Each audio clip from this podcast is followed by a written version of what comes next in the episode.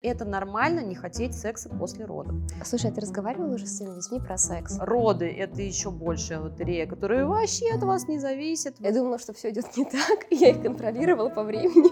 А, важная ремарка. Я пыталась посмотреть сама себя и свое открытие. Все у всех по-разному, с разным ребенком у каждой женщины. Абсолютно не важно, как женщина рожает. Важно, какой матерью она потом становится.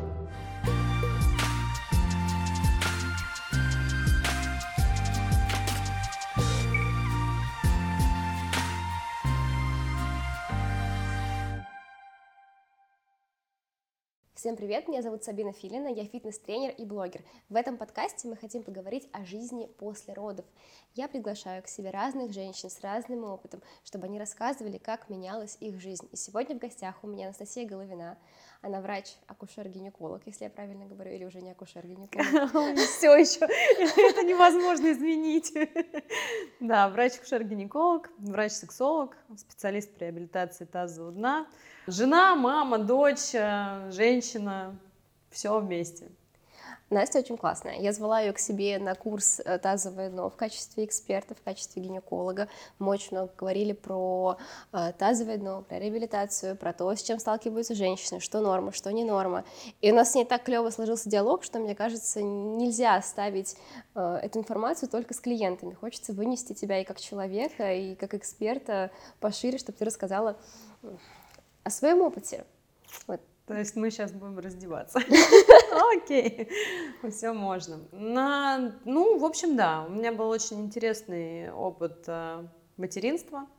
Многие считают, что я рано стала мамой, мне было всего 22 года. Ну, как всего. Я считаю, что это прекрасный возраст для того, чтобы становиться матерью. Мой первый сын родился, когда мне было 22 года. Я еще училась в университете, я закончила пятый курс. Я уже тогда знала, что я хочу быть акушером-гинекологом. Я дежурила давно в роддоме, я знала весь процесс изнутри. Я была уверена, что я буду рожать только через естественный родовой путь. Э, родила через это место ты мать, не через это не мать. Ну и, в общем, и все пошло совершенно не так, как э, должно было пойти. А, во-первых, и в самых главных, я набрала почти 37 килограмм за свою первую беременность. Ого. Да, я, у меня был плащ-палатка, я его надевала на себя и шла так в роддом. А, мой сын родился большим весом, и я пережила все, что только можно. Я собрала все осложнения в родах, которые может собрать акушер-гинеколог, там, начиная от разрывов промежности, заканчивая падением артериального давления, там, ну, в общем, там было все. Я провела после этого двое суток в реанимации. Было очень весело. А, это травматичные роды, и это, конечно, отложило свой отпечаток на мое материнство. То есть, когда ты после родов а, целый месяц тебе бы восстановиться, а тут у тебя уже есть маленький ребенок, за которого ты отвечаешь, ну, это на самом деле тяжело. Во вторых родах я сделала свои выводы, у меня были показания абсолютные к проведению кесарево сечения, я избавилась от всех этих мифических не родила через это место не мать. Э, я поняла за свой акушерско-гинекологический опыт, что абсолютно не важно, как женщина рожает. Важно, какой матерью она потом становится. То есть на ваше материнство вообще никак не повлияет, э, как ваш ребенок появился на свет, как вы вели себя в родах и так далее и тому подобное. Потому что каждый ребенок, который к нам приходит, он э, учит нас новому материнству, и тот опыт, который был с первым ребенком, ну, в общем-то, позволил мне быть еще более прекрасной матерью для своего второго ребенка. Хочу спросить, вот у тебя были первые травматичные роды, ты еще и училась на акушер-гинеколога. mm Не расхотелось ли после этого опыта уйти вообще и, из этой сферы? Нет, не расхотелось. Это связано, во-первых, наверное, с а, моим психологическим таким состоянием я очень быстро адаптируюсь к меняющимся условиям окружающей среды. Я не застреваю нигде там, ни в чувстве вины, а, ни в обиде в какой-то, ни в чем. Поэтому мне точно не хотелось переставать быть акушером-гинекологом после этого. Единственное, что это отложило свой отпечаток на мою дальнейшую работу. То есть я понимала, что такое травматичные роды. Я понимала, что женщинам нужно время на восстановление после угу. этих родов. Им нужно время восстановить себя не только физически, но и в психологическом плане. А, я понимаю, что у женщин могут быть послеродовые депрессии, которые в том числе могут быть связаны с а, их родами, и это абсолютно нормально. Это не история, там, соберись тряпка, а это история, когда нужно помочь женщине, которая вступила в новые какие-то, в новое свое состояние. Угу. Ей нужно свыкнуться, как какое-то время свыкнуться с этим и так далее и тому подобное. И в моей работе в роддоме это помогало особенно, потому что твой травматичный опыт, ты не можешь его вычеркнуть. Ты все равно его переносишь, в том числе на своих пациентов.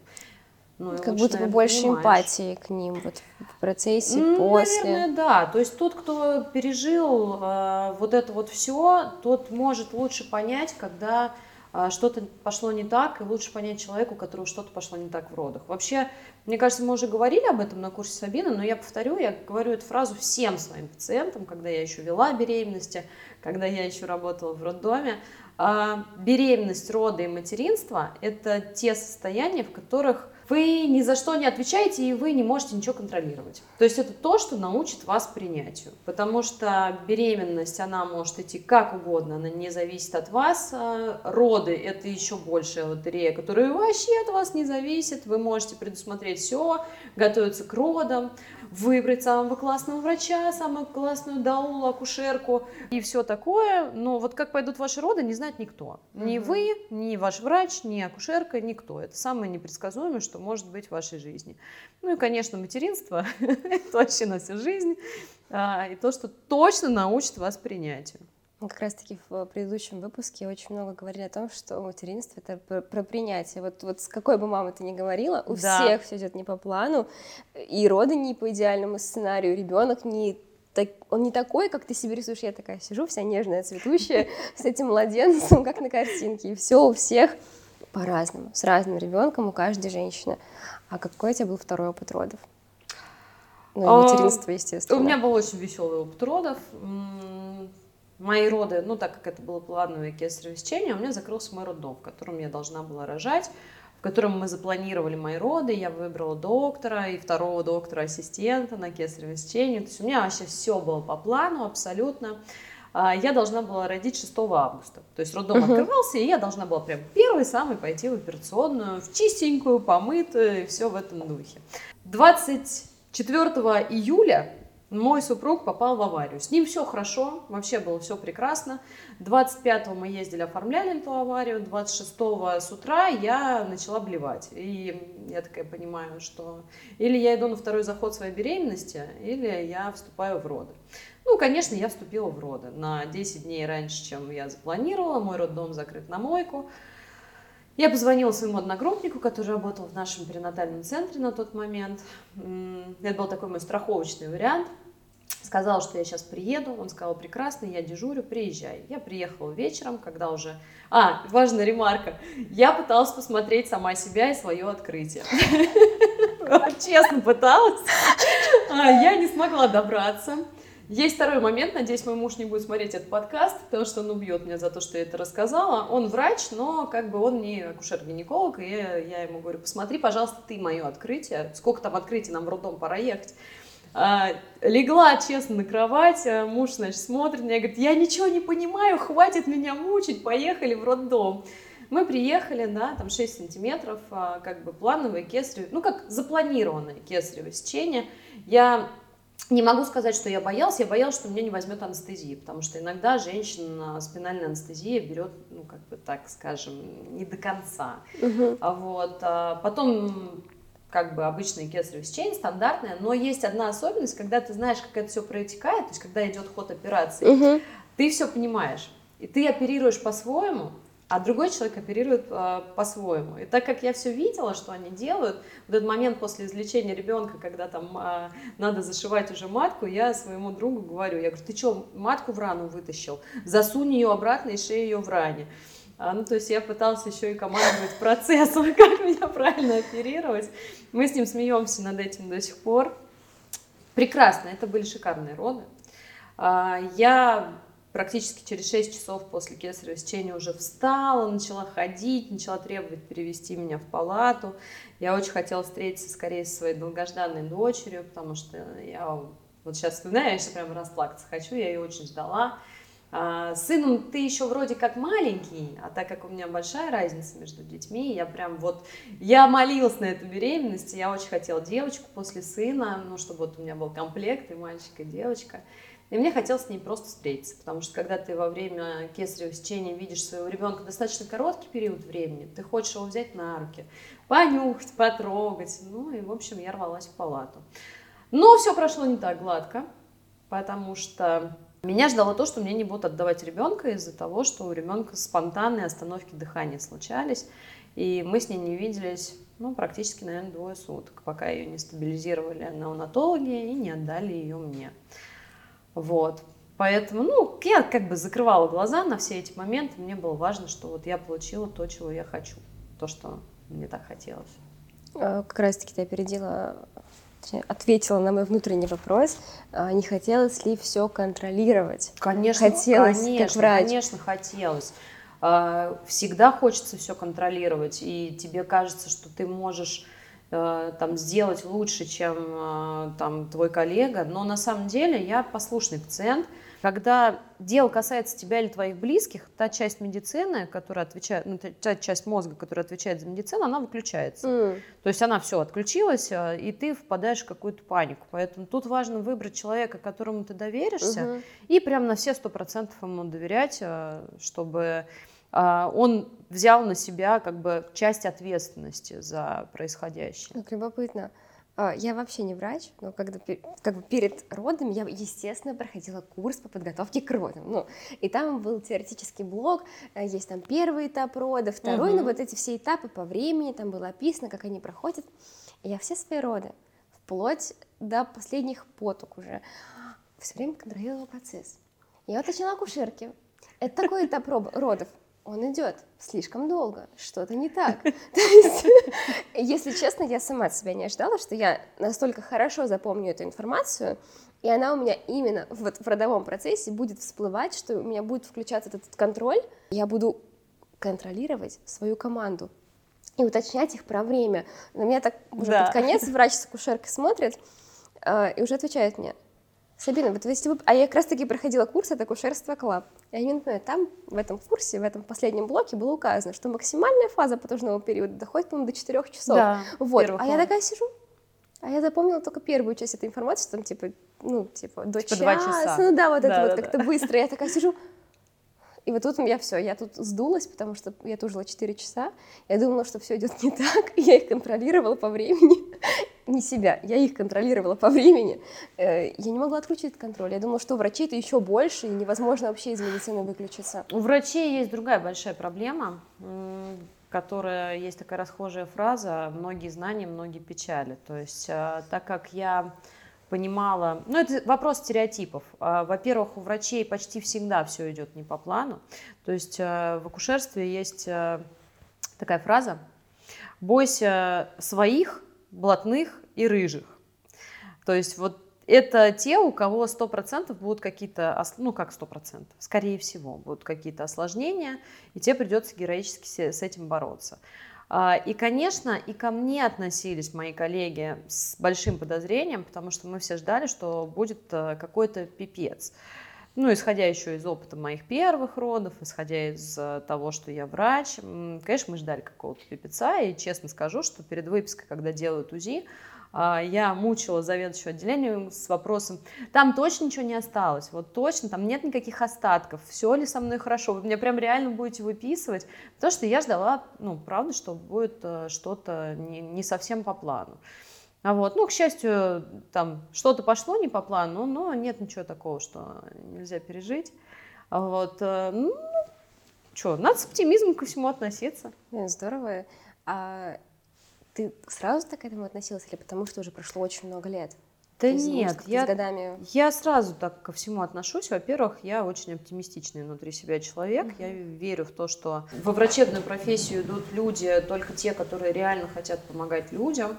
А в акушерство идут э, вообще люди слабоумие, отвага, потому что работать сутками во всем том, что... Ну, акушерство – это не очень чистая профессия, будем честны. Там есть все, все физиологические жидкости, с которыми может столкнуться доктор. То есть в акушерство идут не брезгливые, а работоспособные и те, кто подсаживается на такую а, адреналиновую иглу, потому что, во-первых, все идет не по плану, а во-вторых, вот это ощущение, ну, как я как врач уже рассказываю, а, вот это ощущение получения новой жизни, оно есть только в роддоме. Ну, еще, наверное, а, частично оно есть у репродуктологов, то есть когда ты вот а, участвуешь в какой-то магии зарождения новой жизни.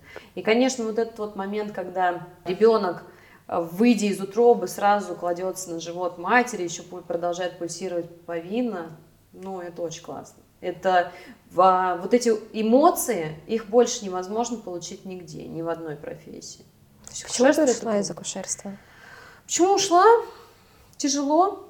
Это выматывает физически, это выматывает морально. А через 10 лет работы в роддоме а, с ночными дежурствами, когда у тебя нет возможности поесть, попить, пописать, а, ты начинаешь очень быстро стареть. У меня обнаружился сахарный диабет, и я решила, что работа в ночную смену уже как бы совсем не для меня. А вот. Я скучаю по акушерству, признаюсь честно, скучаю по этим эмоциям. Но как бы вот возвращаться нет, я нашла себя, наверное, в другой нише. Хотя мне, честно, снится роддом. Вот прям реально иногда раз в полгода мне снится, что я прихожу на дежурство, что я смотрю женщин в родах. Скучаю, но не, уже, наверное, не вернусь. Ты сейчас работаешь э, гинекологом, ты принимаешь угу. женщин, еще выступ... работаешь как сексолог. Да, все верно. Расскажи, чем твоя профессия, вот именно твое направление, точнее, интересно для тебя? Вот где огонь тут? Я нашла просто новую нишу такую для себя, а, но она, наверное, была всегда во мне. Просто в акушерстве ее невозможно было применить. А, мне хотелось помогать женщинам в тех аспектах, о которых не очень принято говорить. То есть есть а, такие вещи, которые женщины скрывают, о чем они молчат.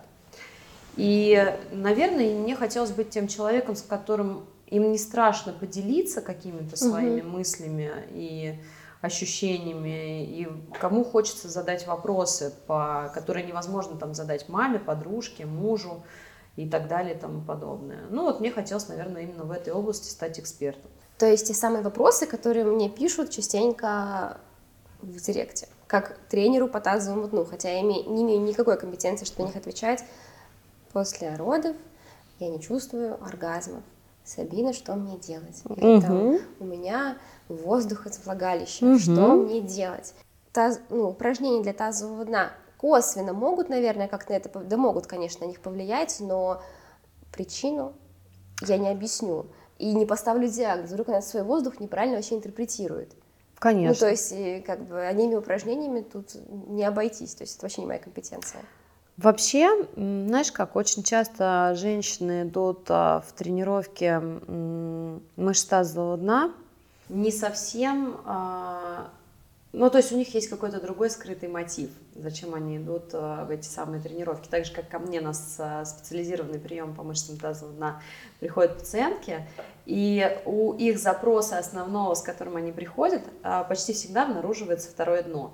И именно поэтому э, мне пришлось вот скомпилировать несколько э, пластов знаний, то есть сексология, э, анатомия, физиология тазового дна, акушерство. Вот это все помогает мне выявить то второе дно, зачем женщина приходит.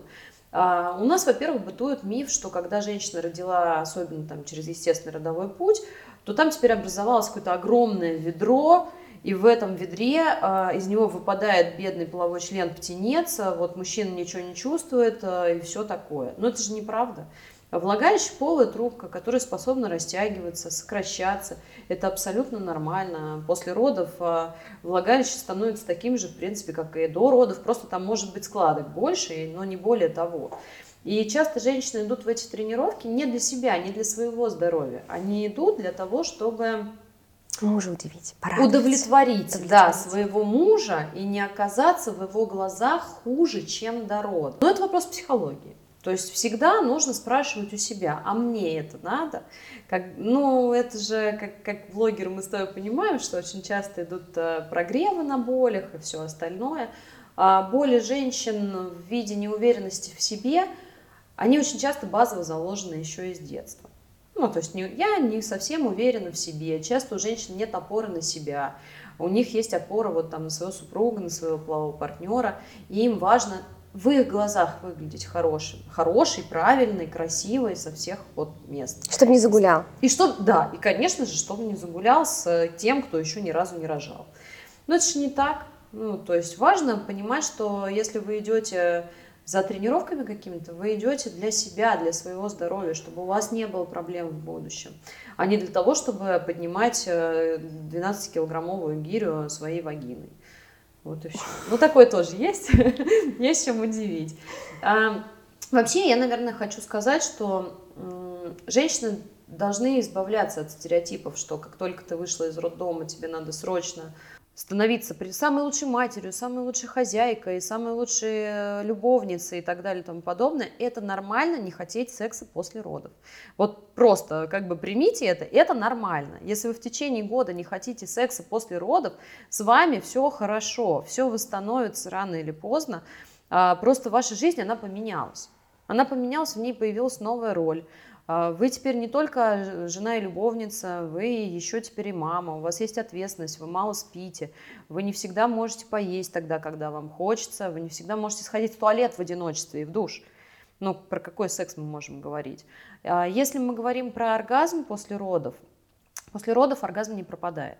Ну, то есть, так, либо его не было до этого, женщина просто не знала, как его получить, а, либо есть э, какие-то сексуальные аспекты, Почему женщине, ну как мы опять возвращаемся к либидо, к вопросам либидо, что либидо снижено после родов, и в принципе не хочется секса, а тут вроде как женщина себя заставляет им Еще заниматься. добиться этого Конечно, оргазма. да, оргазм женский рождается в голове. Он рождается в голове, и дополнительная стимуляция каких-то эрогенных зон, она к этому, конечно, приводит, но если вы просто... Вот если мы сейчас с тобой начнем теребить свой клитор, вряд ли мы получим оргазм в этом прекрасном обществе, извините. Вот. То есть тут важно еще какая-то психологическая составляющая, то есть что вам хочется этой близости с супругом. Поэтому тут важно восстановить себя опять снова, угу. психологически и физически, а потом уже задаваться вопросом там, про оргазм и все остальное. Хочется сказать, что бывает по-разному. Э, ну, вот я помню себя после родов, я себя ощущала такой Бейонсе. Вот, вот у меня было наоборот. То есть я набрала очень много килограмм, и вот мне моя гормональная система, плюс эти вот восхищенные глаза мужа, он до сих пор, вот буквально вчера мы с ним лежали, смотрели детские фотки сына, угу. и он нашел меня, как я такая, такой все, пирожочек такой, такой, боже, какая ты была, какая какая ты была сексуальная. Я такая, чего? Я там вешу килограмм на 10, там, 12 больше, как, в смысле, вот такая попка у тебя была, такая, такой животик. Но вот. ты себя же чувствовала именно так Я себя так чувствовала, и, и я не знаю, что какая-то вот случилась какая-то магия, и вот, наверное, первые полгода точно я себя ощущала Бейонсе. То есть я помню, я считала дни, там же, по-моему, около месяца нельзя заниматься uh-huh. сексом, ну, пока ты не сходишь к врачу, не, там, эти лохи закончатся и так далее. Я помню, что я считала дни, мы вместе считали дни. Когда все, пошла можно? к врачу, там осмотр, все ок, я прибегаю к мужу давай.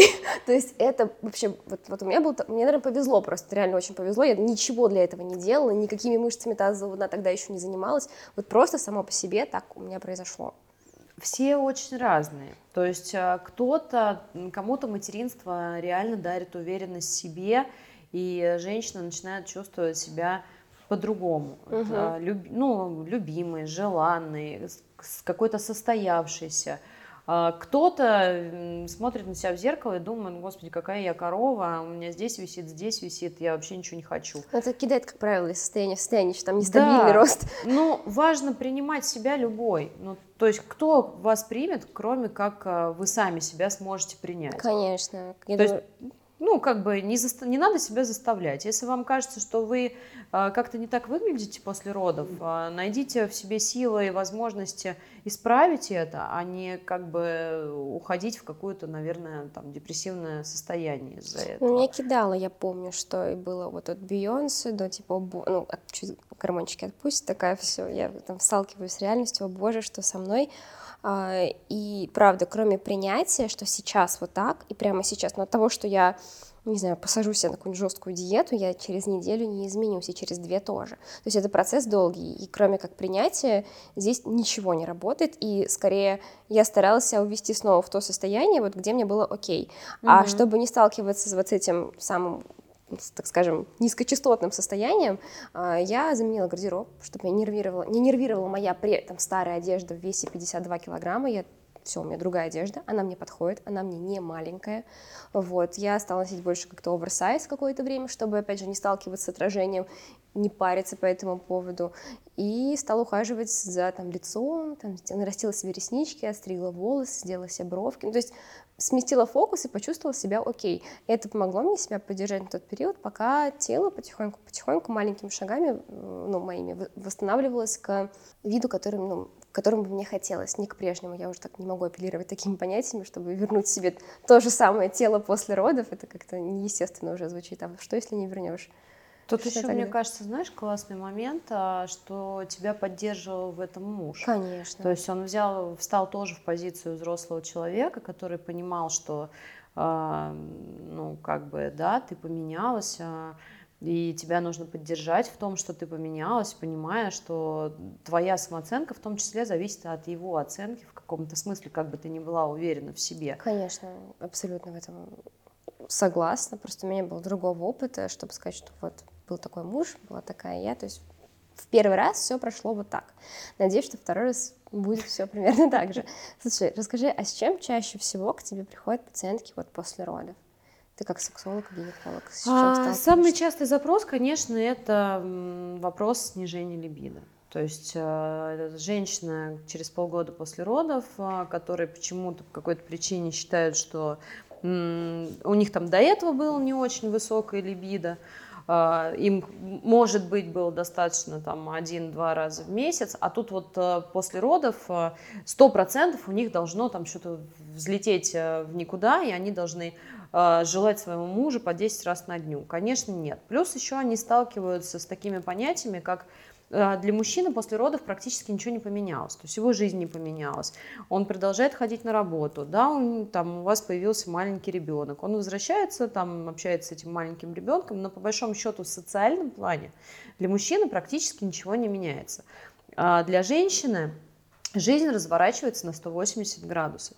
До этого она была социально активна, После этого э, она, у нее появился какой-то новый э, пласт ответственности. Угу. То есть она отвечает за ребенка, она отвечает за семейный очаг и так далее и тому подобное. Вот это все, что накладывается на женщину в этот момент, оно, конечно, гасит ее либидо. Угу. И она не хочет э, заниматься сексом, не чувствуя себя базово в безопасности.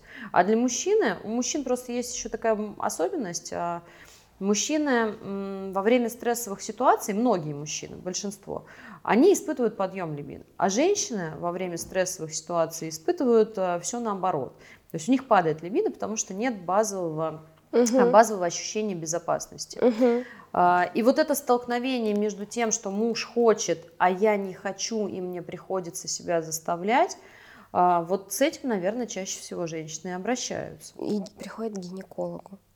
Но они просто уже знают, что как бы я гинеколог-сексолог, mm. поэтому они с этим вопросом и приходят. Да, женщины, которые э, там приходят просто к гинекологу, очень часто гинекологи не обладают этим пластом знаний, поэтому, ну что они могут сказать? Ну, как бы, когда ты в чем-то не разбираешься, это нормально в чем-то не разбираться. Не все гинекологи, сексологи, не все знают про особенности формирования женского либидо и что с этим делать. А, поэтому тут важно, если вы испытываете такие вот трудности, ищите специалиста, который вам поможет угу. в этой ситуации. Не навредит, а именно поможет. Не даст какие-то там советики, как в интернете. Надо заставлять себя, а то уйдет к соседке. Вот. Я вообще всегда прошу разговаривать через рот, общаться, объяснять, почему, что, как, чего не хватает – и так далее, и тому подобное. Это так нетипично слышать такой совет от врача. Ну, то есть а, ты для меня стала открытием, да, вот именно как врач, потому что ну, я женщина, я наблюдаю гинекологов уже много лет, а, я вела беременность, я рожала, и, наверное, единственное, единственное место, где я столкнулась с таким душевным подходом, где видели не только мою вагину, но еще меня как личность, это вот Акушерство Club, это моя акушерка, моя доула, мой врач, который в первую очередь э, видели во мне личность, только потом уже, как бы, ну, по крайней мере, они сделали все, чтобы я себя чувствовала именно так.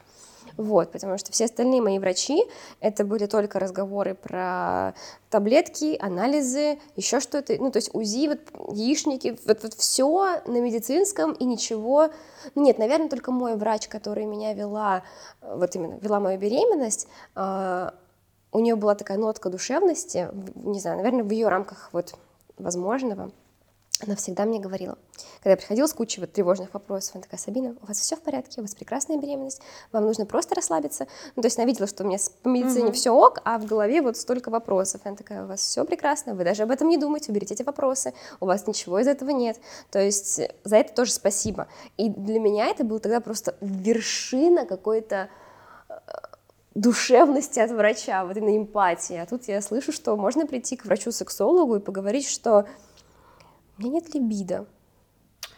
Ты понимаешь, нас не учат в университете общаться с пациентами. Проблема медицинского образования заключается в том, что нас обучают, а, как собирать анамнез, как собирать жалобы, как правильно ставить диагноз, какие лабораторную диагностику или там функциональную назначать, как лечить то или иное заболевание. При этом а, нет отдельного обучения, как вообще нужно общаться с пациентами. И это либо, ну, это, во-первых, это не всем дано, так же, как у кого-то высокий уровень эмпатии, у кого-то низкий уровень эмпатии, кому-то интересно с этим, а, в это углубляться, кому-то нет. Но ну, так как вот у меня высокий уровень эмпатии, и так как мне всегда была интересна еще и психология, и даже частично, наверное, психиатрия, психотерапия, а, я могу найти подход к пациенту. Не ко всем. Естественно, что не для всех я буду прекрасным душевным доктором. А, но с тех пор, как я ушла из э, акушерства и окунулась в амбулаторную э, практику, у меня очень много обучения именно по, по коммуникации с пациентом. Э, это важно даже для самого врача, потому что иногда ты не знаешь, как реагировать на эмоциональное выгорание, угу. когда через тебя проходит много людей со своими проблемами, ты в них во все вникаешь, ты устаешь. Бывают э, так называемые пациенты-вампиры, которые приходят с одним запросом, э, выворачивают его, и там какой-то совсем другой запрос, и они вечно недовольны, им все не нравится, и все остальное. То есть, в общем-то, это, этому тоже приходится учиться. Это не, не из ниоткуда приходит. Угу. Но а, я предпочитаю такую вот а, колгари-кембриджскую модель, когда вы с пациентом находитесь а, как бы в одной команде. То есть я всегда говорю так, что мы с вами в одной команде, а, вы и я – просто я чуть лучше знаю этот лес, через который я вас поведу. Но мы в одной команде. То есть не только я несу ответственность за ваше здоровье, за ваше лечение и за все остальное.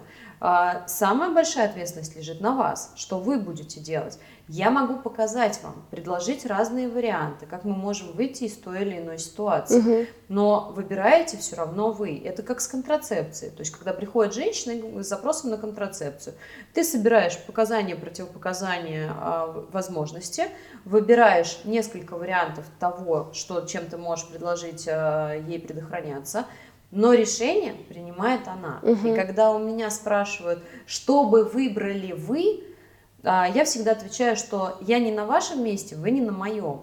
Угу. То есть у меня есть свой способ а, адекватной контрацепции, который выбран был лично под меня, а вы должны принять решение за себя. Ну, это вопрос, опять же, такой, наверное, психологии, взрослой позиции. Угу. Я не люблю истории, когда вы врач, вам виднее, потому что это вопрос перекладывания ответственности полный перекладывание я ответственности. Это... То есть возьмите на себя ответственность за меня и мое здоровье. Ну вот так это не работает. Я это поняла только с опытом материнства и родов, потому что раньше я беспрекословно доверяла врачам. Вот, вот, вот все, что скажут, то и делаю. И так я попала к гинекологу, который меня, мою микрофлору нормальную, залечила антибиотиками. Пять курсов антибиотиков за лето. Я пришла к ней, мне было 22 года. Я говорю, здравствуйте. Без жалоб? Вообще без жалоб. Я пришла и говорю, я хочу стать мамой. А, вот кому идти? Врач, расскажи мне, как готовиться. И вот когда я прошла весь этот опыт, я поняла, что нет, мне нужно, во-первых, вот есть врач, должен быть второй врач в качестве второго мнения. Я это называю понимание медицины на бытовом уровне, вот как да. пользователь. То есть с кем-то пообщаться, что-то почитать, какую-то книжечку прочитать, какие-то статьи, отзывы, чтобы у меня э, была какая-то информация, у меня было второе мнение врача, и я вот из этого всего могла все взвешивать и принимать решения. Вот, ну, на каком-то своем базовом понимании. Тем более сейчас столько классных книжек на основе там, исследований. И то же самое с ребенком. То есть я не могу теперь довериться просто врачу, здравствуйте, пропишите, пожалуйста, моему ребенку какой-нибудь крем. Я даже не буду смотреть, что это за крем, и пофигу, что он гормональный, вы назначаете его на полгода, э, там, годовалому ребенку. Я так не делаю уже. Для меня вообще нормально, когда пациент задает много вопросов. То есть для меня это абсолютная норма, когда пациент задает вопросы, но он должен и слышать в ответ то, что ты ему говоришь. А, то есть когда пациент интересуется, почему вы назначили мне вот именно вот это, а не что-то другое, это нормально. Именно поэтому, наверное, у меня такие длинные приемы, именно поэтому я подробно объясняю весь ход своей логики. То есть у меня не бывает такого, что ко мне пришел пациент, а, я сказала ему, здрасте, пей вот это, вот это и вот это. Я всегда объясняю, почему именно mm. это, почему именно так, а, на основании чего я пришла к таким выводам. Врачи часто грешат тем, что мы говорим на каких-то терминах, которые пациентам непонятны.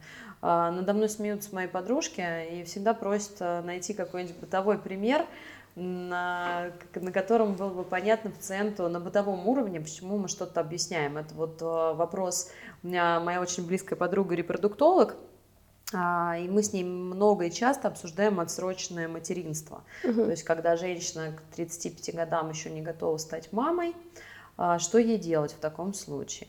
Тут важно понимать, что яйцеклетки, они начинают прогрессивно снижаться, их качество после 35 лет. И если вы не готовы к материнству в этот момент, то нужно а, в общем-то, заморозить либо эмбрионы, либо яйцеклетки. Нам как-то в бане как раз пришла мысль, как это объяснять пациентам. А, я объясняю это так, что вы купили куриную грудку, принесли ее домой, думали, что вы ее сегодня приготовите. А, сегодня вы ее не приготовили, потому что вы устали, заказали пиццу и не хотите ее готовить. Завтра вы про нее просто забыли. Послезавтра вы про нее вспомнили, но вам не хочется курицу, а хочется рыбу.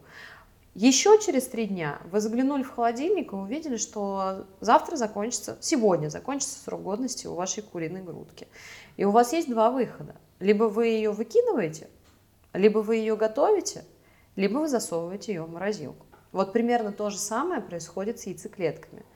А, то есть либо вы рожаете сейчас, если вы к этому психологически не готовы, вы замораживаете свои яйцеклетки или эмбрионы – либо вы принимаете, что куриная грудка стухла, и, в общем-то, увы, у вас не так много шансов съесть ее и не отравиться. Блин, очень триггерная тема на самом деле сейчас. Очень триггерная тема. Сейчас, по крайней мере, в инфополе я встречаюсь вот, либо кто за материнство, кто становится мамами рано, либо те, кто нафиг эти дети, можно попозже, ну, смотрим на европейский какой-то путь, после 35, после 40, может быть, одного, и это прям всегда какие-то горячие, развер... развернутые комментарии, споры, непонятно о чем для меня, если честно. Мы, наверное, просто, знаешь, как в том возрасте, когда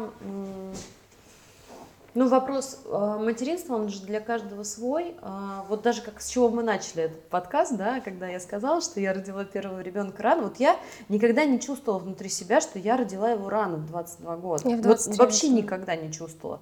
А общество говорит о том, что это раннее материнство. Хотя я думаю, блин, ну это не 17, не 18, не 16 лет. Вроде как я уже взрослым человеком к тому моменту была, я практически университет заканчивала. Я вообще считаю, что для каждого человека есть своя норма.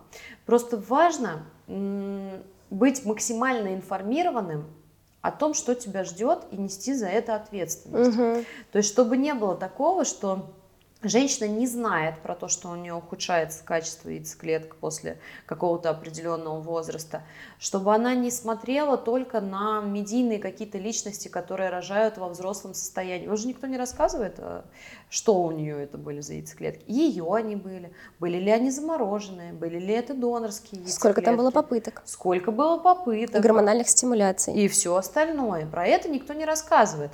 А, совершается монтаж. То есть вот как бы вот я, вот я в 45 родила. все, хватит. Ну, плюс там какие-то есть еще моменты, про которые рассказывают там про осложнение ЭКО. А, вот и все. Но женщины должны знать про это. То есть, если ты планируешь беременность 45, ты должна понимать все про состояние своего организма. Нельзя безнаказанно пить а, алкоголь, а, употреблять наркотики, курить и ожидать, что к 45 твои яйцеклетки будут такие же, как в 20, когда на них еще это ничего не действовало. То есть, как бы хочешь отсрочное материнство, окей, заморозь яйцеклетки или будь готова к тому, что ты будешь брать донорские. Ну, либо бери, точнее, либо веди здоровый образ жизни всю жизнь. Ну, хотя это не поможет. Не прокатит, не прокатит да, да, это не прокатит, потому что у женщины есть такая особенность, а, на нас влияет вот с момента эмбрионального развития до того момента, пока а, не оплодотворится наша яйцеклетка, все то, что на нее влияло, оно на нее влияет. Еще во внутриутробном развитии, если вдруг а, там мама а вот об этом, наверное, да, важно сказать. Я хочу, чтобы этот выпуск посмотрело как можно больше женщин. Женщины, которые курят, употребляют алкоголь, наркотики во время беременности, они никогда не задумываются над тем, какой урон они наносят своему ребенку, если он девочка. Потому что все то, что употребляет женщина, пока она беременна, уже влияет на авариальный резерв этого еще нерожденного ребенка. И поэтому сейчас мы так много а, сталкиваемся с так называемым идиопатическим бесплодием. То есть, когда вроде как пациенты молодые, у них все хорошо, хорошая спермограмма, достаточный авариальный резерв, проходимые трубы, все хорошо с эндометрием, а беременность не наступает. Либо беременность наступает, но прерывается на малых сроках. Это связано с какими-то генетическими аномалиями. Очень часто а, узнать об этом можно уже только в протоколе ЭКО. То есть в протоколе ЭКО, когда проверяются эмбрионы, а, можно увидеть качество этих эмбрионов. И часто вот у пациенток а, бывает такое, что плохие эмбрионы, именно из-за этого они не приживаются. Когда начинаешь копаться, ковыряться во всем этом, выясняется, что там а, либо а, мама какой-то неправильный образ жизни вела, либо сама девушка могла там в юности вести какой-то неправильный образ жизни. То есть для кого-то а, курение в течение пяти лет не, вообще никак не отложится на угу. реальном резерве, а для кого-то курение в течение одного года в университете отложит такой отпечаток, что вот как бы приведет к таким непоправимым последствиям. Тут э, хочется сказать, как обидно, что мы не мужчины. То есть у нас это работает не так, как у мужчин. Месяца да. два не покурил, не попил, у тебя... месяца, да. Все... 72 дня у тебя новые сперматозоиды. Но, к сожалению, не совсем это так. Мужчины тоже болеют, а, к сожалению, мужчины тоже болеют онкологией.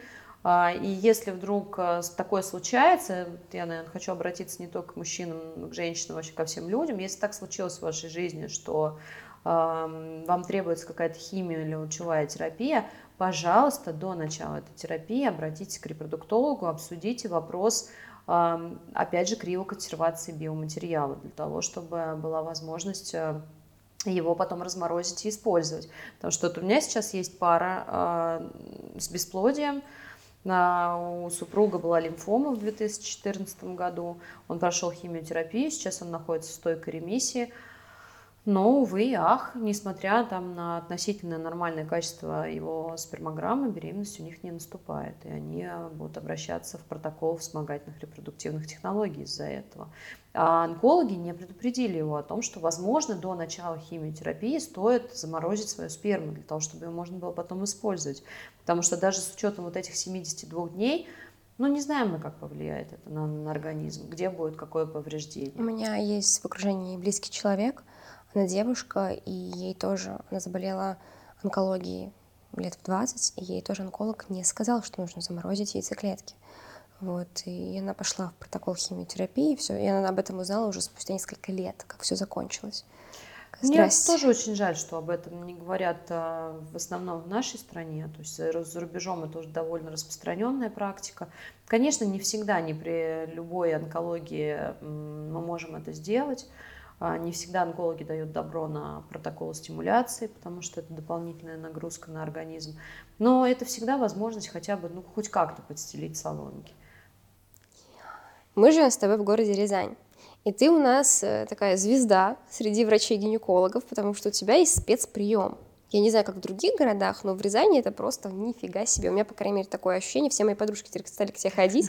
А э, мы все отправляем какие-нибудь скриншоты, что у тебя появились окошки друг другу, вдруг кому что надо. И сейчас, вот недавно у тебя было окно в 10 утра, которая, да, через...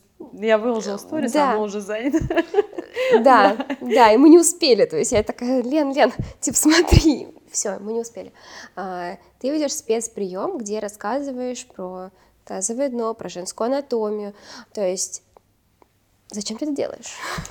Ну, я уже сказала, наверное, а, мне нужно просто... Ну, когда ты скомпилировал в себе много знаний, тебе надо именно делиться. У тебя есть два варианта. Ты можешь делиться с пациентами, либо можешь делиться с коллегами.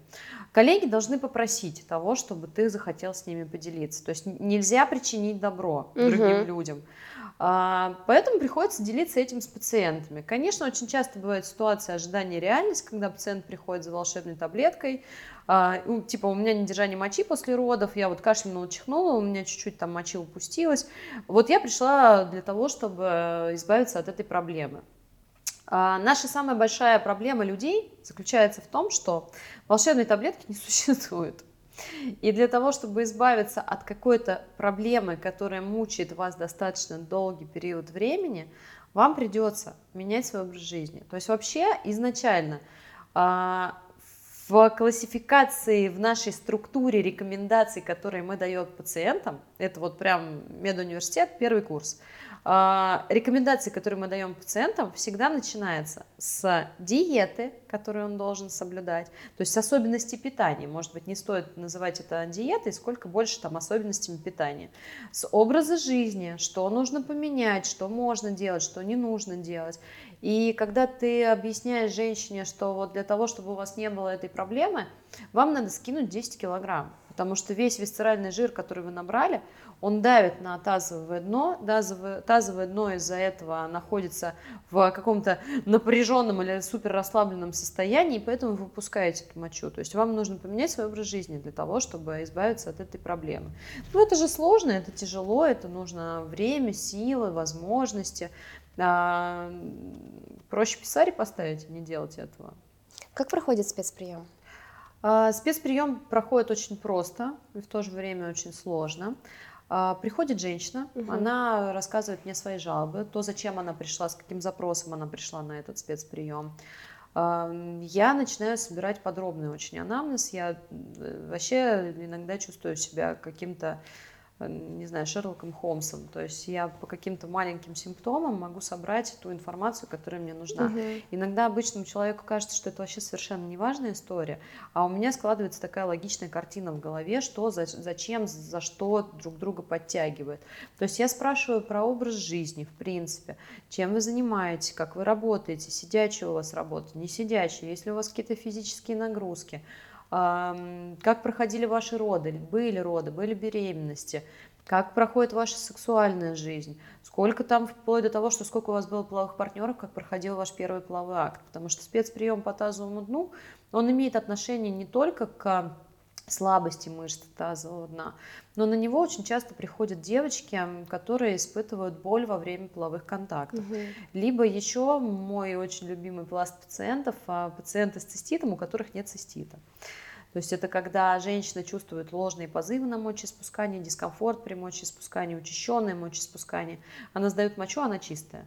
Но ее все равно героически лечат антибиотиками, потому что думают, что это цистит. Чаще всего это не цистит, это гипертонус мышц тазового дна, а, который подтягивает за собой, стимулируя уретру, из-за этого вот возникают вот такие вот позывы на мочеиспускание, угу. учащенное мочеиспускание и так далее и тому подобное. А дальше я осматриваю пациентку на кресле, чаще всего осматриваю сначала с наполненным мочевым пузырем, затем прошу сходить помочиться, вернуться, осматриваю с пустым мочевым пузырем, пальпирую все мышцы тазового дна, в каком состоянии они находятся, были ли травмы в родах, были ли отрывы в родах, потому что очень часто а, есть такие мышцы-леваторы, а, которые в родах отрываются и их не сшивают между угу. собой, они травмируются, и, к сожалению, это ведет частично либо к слабости мышц, либо к, наоборот, к гипертонусу мышц. И проблема в том, что если мышца надорвана и не шита заново, Качая ее, не качая, она не сможет восстановиться, потому что у нее нарушена структура. И тогда мы уже уходим из консервативной терапии в хирургию какую-то, сшиваем эту мышцу заново, восстанавливаем мышечный каркас для того, чтобы иметь возможность реабилитировать затем уже эти мышцы, то есть переходить к реабилитации, к упражнениям и так далее и тому подобное. Это очень интересная информация на самом деле, потому что если у девушки нет возможности даже это узнать, например, я пришла заниматься на курс по тазу, Конечно. занимаюсь, занимаюсь, занимаюсь, занимаюсь, а ничего не происходит. Ну, Эффекта потому нет, что да. а, всегда восстановление после родов, да, в частности, там, реабилитация мышц таза, вот на это вся совместная работа и врача, ну и как бы тренера, который предоставляет тренировки. И тут посередине пациент, который принимает информацию от своего Мгм. врача, выполняет упражнения, если вот все вместе, все ок, у человека получается клевый результат. А если Да. вот тут я даже не пойду, не спрошу, в чем дело, я просто буду заниматься. Конечно, это командная работа обязательно, и без осмотра я бы вообще не рекомендовала никакие мышцы тазового дна качать, особенно если у вас а, были роды, либо у вас до этого уже были какие-то симптомы. Потому что если мы говорим про тот же самый гипертонус, на него, как ты знаешь, есть определенные виды упражнений, которые, наоборот, должны расслаблять эти мышцы.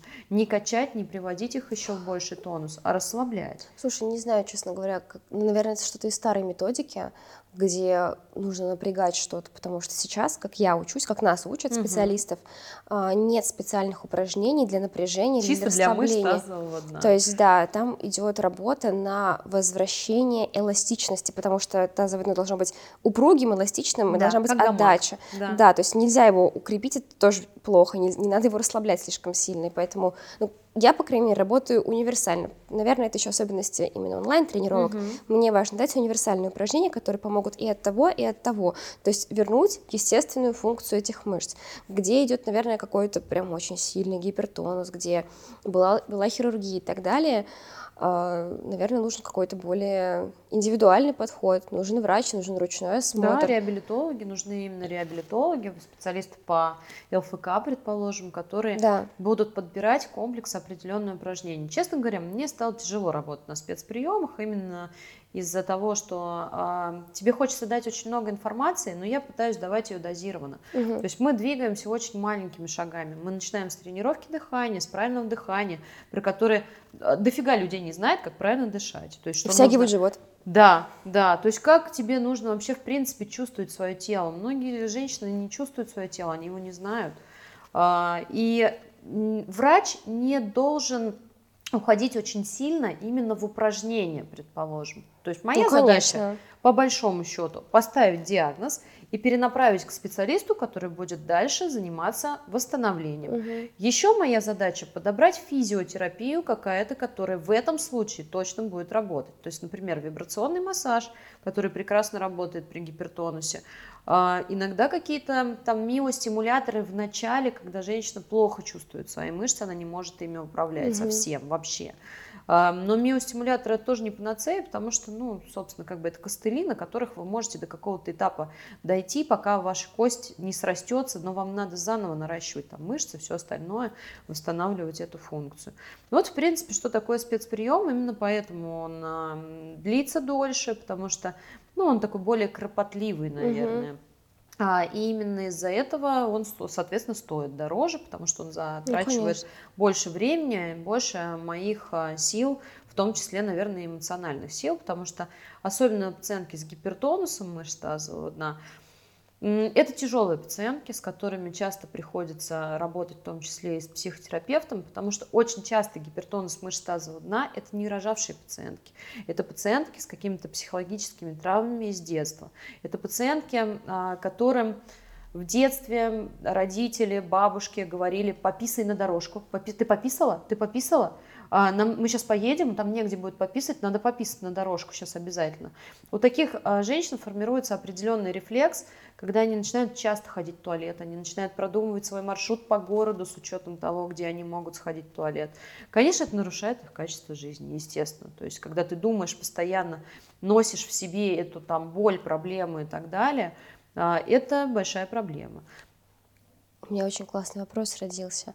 У тебя ведь есть дочь, и Да. ты очень много знаешь про то, какие именно психологические моменты могут сформировать у девочки вот эту вот зажатость. Да, да. И Что- формирую их успешно. И успешно их формирую благодаря а, тем психологическим травмам, которые были заложены в детстве в меня и не до конца проработаны с психотерапевтом. Увы и ах. Ну, я не строю иллю- иллюзию, что мы все сможем стать идеальными мамами только потому, что мы почитали книжки по психологии, или там три Да. раза сходили, или даже три года сходили к психологу. Потому что так или иначе материнство скрывает все это. Но вот ты как врач и мама, есть какие-то моменты, ну, от которых мы прям можем осознанно своих детей, особенно девочек, уберечь? Да. У меня совершенно обычный 41-летний муж, который воспитывался в советской семье, где не принято было обсуждать э, секс, половые органы и так далее и тому подобное. А, когда родилась наша дочь, я очень сильно заморочилась половым воспитанием. И скажу честно, а, мой самый огромный страх как мамы – это проблема какой-то сексуальной небезопасности моих детей. Я очень вообще страшно этого боюсь. Я хочу уберечь своих детей, там, других детей, так как я детский гинеколог до недавнего времени. А, я очень пытаюсь вот именно на это нацелить, в том числе там свою просветительскую какую-то деятельность в блоге. Пожалуйста, называйте с самого начала половые органы своих детей теми названиями, которые прописаны в анатомическом атласе. Половой член, мошонка, никаких, блин, краников, э, слоников и так далее и тому подобное. Для девочек то же самое. Да, мы, тут, мы не привыкли, нам тяжело говорить это слово, нам тяжело говорить «иди помой вульву», нам проще сказать, иди помой письку. Кто такая писька, ребенок заучит это с самого начала. Или не нужно называть эти органы какими-то вообще там, не знаю, пирожками, варениками, и так, пилотками и так далее и тому подобное. Есть абсолютно нормальные анатомические названия. Мы называем руку рукой, мы не называем ее хваталкой, мы называем ногу ногой, не ходилкой. Эти наши половые органы тоже имеют название. Поэтому важно начать себя и приучить себя называть эти органы своими именами, потому что дети, они считывают не столько те слова, которые мы говорим, сколько эмоций, которые мы вкладываем в эти слова. Угу. Если мама до этого никогда не говорила слово «вульва», ей будет тяжело его произносить. Она будет делать маленькую паузу, которую ребенок будет считывать. И думать, почему мама тормозит перед этим словом. То есть это какое-то слово не такое, или это какой-то орган не такой. Или со мной что-то сейчас. Или со мной что-то не так. Да, почему она делает вот эту маленькую паузу перед этим словом. Поэтому потренируйтесь э, произносить это слово в быту, при людях, себе в зеркало, там, э, скажите 25 раз вульва, что для вас это будет нормальным словом. И называйте этот половой орган своего ребенка именно этим названием. Угу. Надо приучать ребенка к тому, что есть правила трусиков, про это сейчас очень много говорят, но нельзя останавливаться, надо продолжать про это говорить. То есть половые органы ребенка неприкосновенны. Все то, что находится под трусиками, никто не имеет права трогать.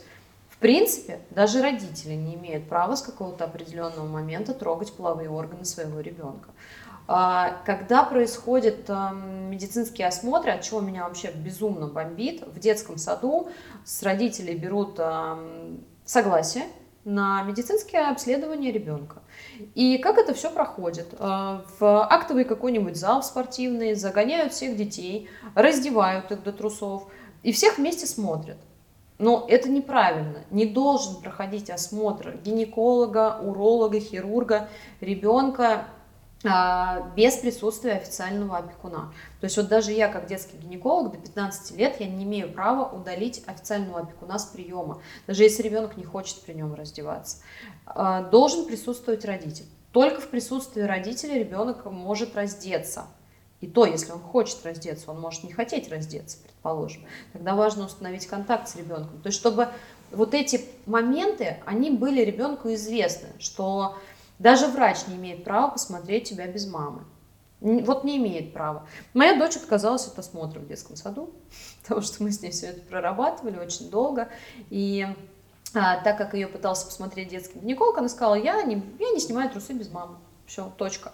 Они не смогли ее заставить. Я когда пришла за своей дочерью, они, конечно, посмеялись, сказали, что все понятно. Я говорю, ну, отлично, значит, мое воспитание, в принципе, дало правильные плоды. А, потому что нарушение сексуальной неприкосновенности детей, вы просто не представляете себе, как этого много.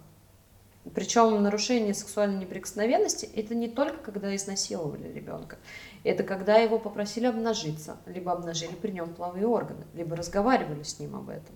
Это все равно нарушение неприкосновенности.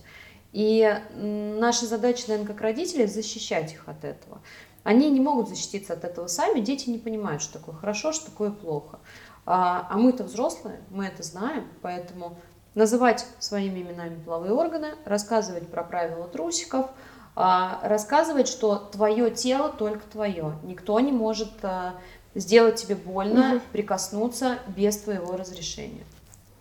Есть еще какие-то советы касательно воспитания именно девочек? А, касательно воспитания девочек, нужно научить их а, менять белье каждый день, подмываться самостоятельно, подмываться только чистой водой, не используя никакое мыло, не мыть самовар, а, ожидая, что он заблестит, он не заблестит. Просто аккуратно помыли, промокнули отдельным желательно полотенцем, угу. которое предназначено для половых органов. А, научить э, свою дочь э, писать сидя, даже в общественных местах, потому что когда ребенок бедный писает в позе орла и женщина писает в позе орла, это в том числе может приводить к гипертонусу мышц тазового дна. Первую очередь разговаривать со своими детьми, становиться для них не только родителем и авторитетом, но и другом, к которому они, наверное, могут прийти и поделиться своими проблемами. А, но это вопрос уже такой больше психологический, чем а, вопрос про здоровье. И, конечно, а, задача родителя дать ребенку ту информацию, которую он считает нужной давать. А, пожалуйста, что касается полового воспитания, начинайте его достаточно рано. Не надо думать, что в 10 лет ваш ребенок не знает, что такое секс. Он все знает. Он знает уже либо с последней группы детского сада, либо с первого класса. Но только он знает ту информацию, которую не вы ему выдали, а которая, введя 4 Э, буковки S, E, K, S э, в поисковой строке, он ее получил. Если вам интересно, попробуйте в Яндексе ввести эти четыре буквы, и вы увидите то, что видит ваш ребенок, когда вводит их. Либо он получил эту информацию от своих друзей, которые получили ее примерно точно так же. Поэтому а, по запросу мы работаем со своими детьми достаточно рано, начиная там с 5-6 лет, ну, они уже задают вопросы, как я появился на свет, чем мальчики отличаются от девочек. Вот как бы важно рассказывать, соответственно, возрасту то, что нужно. И, возможно, уже примерно тогда рассказать, что на самом деле такое секс чтобы не получить а, такую психотравму от информации, которую ребенок получит из интернета и из других мест. Слушай, а ты разговаривала уже с своими детьми про секс? Да. У старший сын. Когда... Как об этом ну, говорить? Блин, мой старший сын уже может сам мне рассказать, наверное, про секс и про все остальное. Не, мы разговаривали с ним много про это. У нас вообще эта тема не табуирована, она открыта. Самую правильную фразу про половое воспитание сказал мой муж, который никогда не обучался половому воспитанию. А, я ее запомнила и вот прямо рассказываю ее.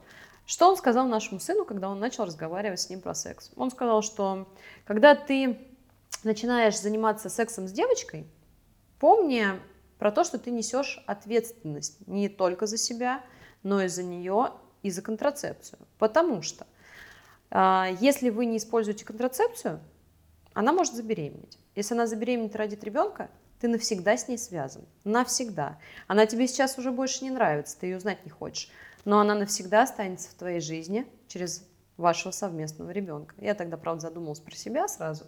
Но, в общем, сам смысл понятен, что, а, ну, наверное, мужчина должен учить своего сына нести ответственность за себя и за того, а, с кем он занимается сексом.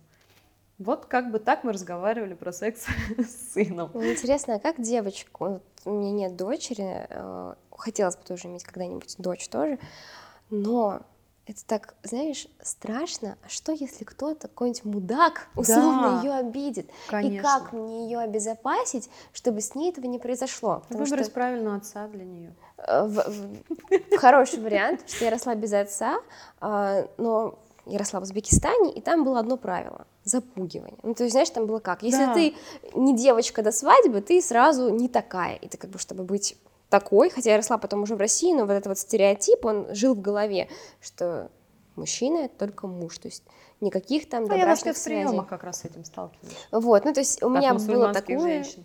Да. да, было такое, и это вот сейчас так оглядываюсь, вообще-то был клевый оберег, ну вот если так посмотреть глазами матери, мама прям меня так здорово от этого уберегла. Конечно, тут куча травм. Я думаю, блин, мне тоже хочется свою будущую дочь защитить, но не так. А как? То есть как не уйти в ту же программу? То есть как девочке объяснить, как девочке рассказать, вот как сексолог, а... чтобы это было не травмой? Смотри как. Примерно до возраста 3-5 лет А, дети воспринимают мать. Она для них основной, ну, как бы самый главный взрослый, самое эмоционально значимое лицо.